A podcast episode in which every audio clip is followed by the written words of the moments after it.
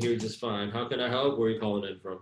Cool. Uh, I'm calling from New York. Uh, I have Sure. a question regarding just resume in terms of experience. I tend to stay roughly one to two years at different companies, and recently, for my last company, I've only been there for roughly four months.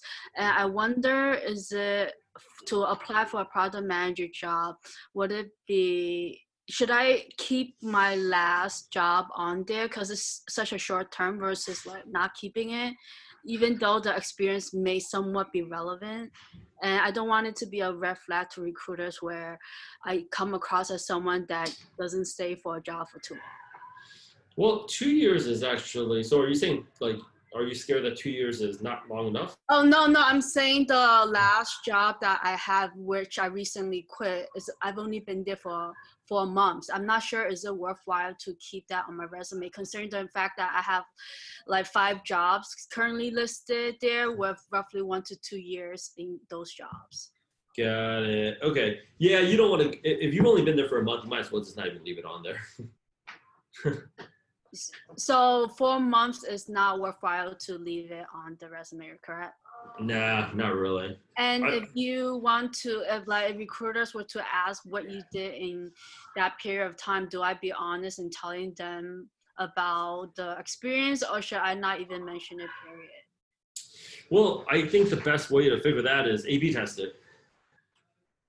Fastest way to go out there and A/B test it is go out there and apply to a few product manager positions at companies you don't care for.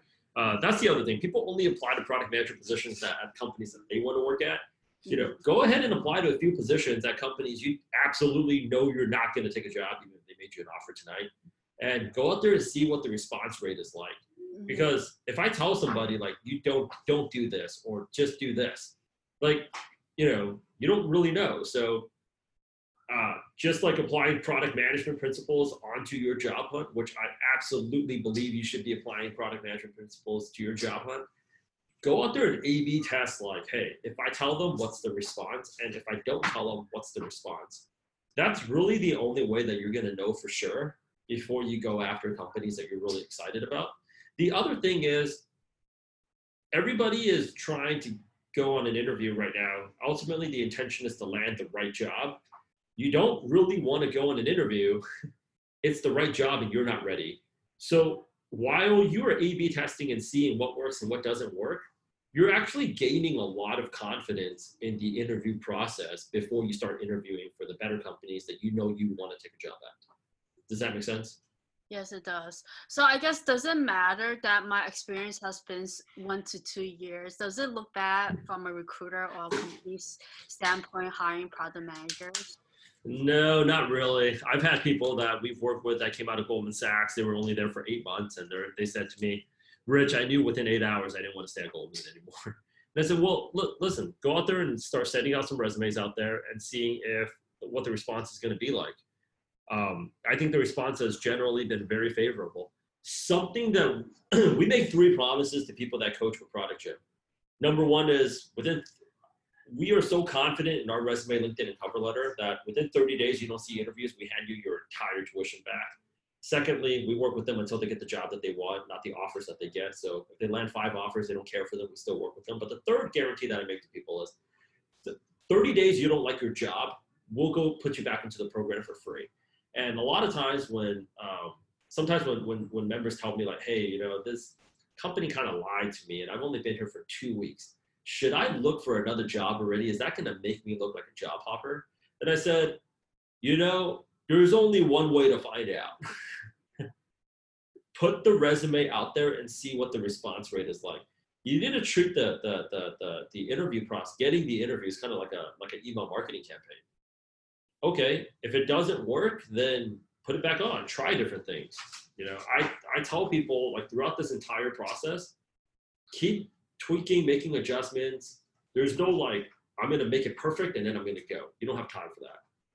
Your your, your resume, you should really treat it like an MVP, minimal viable product. okay, so I don't, I personally don't think that it makes a difference because a lot of people that are in recruiting are younger people, and compared to five or ten or even five years ago, right now in 2019, it's more acceptable for you to work a job for six months and then move on. I would say five to 10 years ago, less acceptable.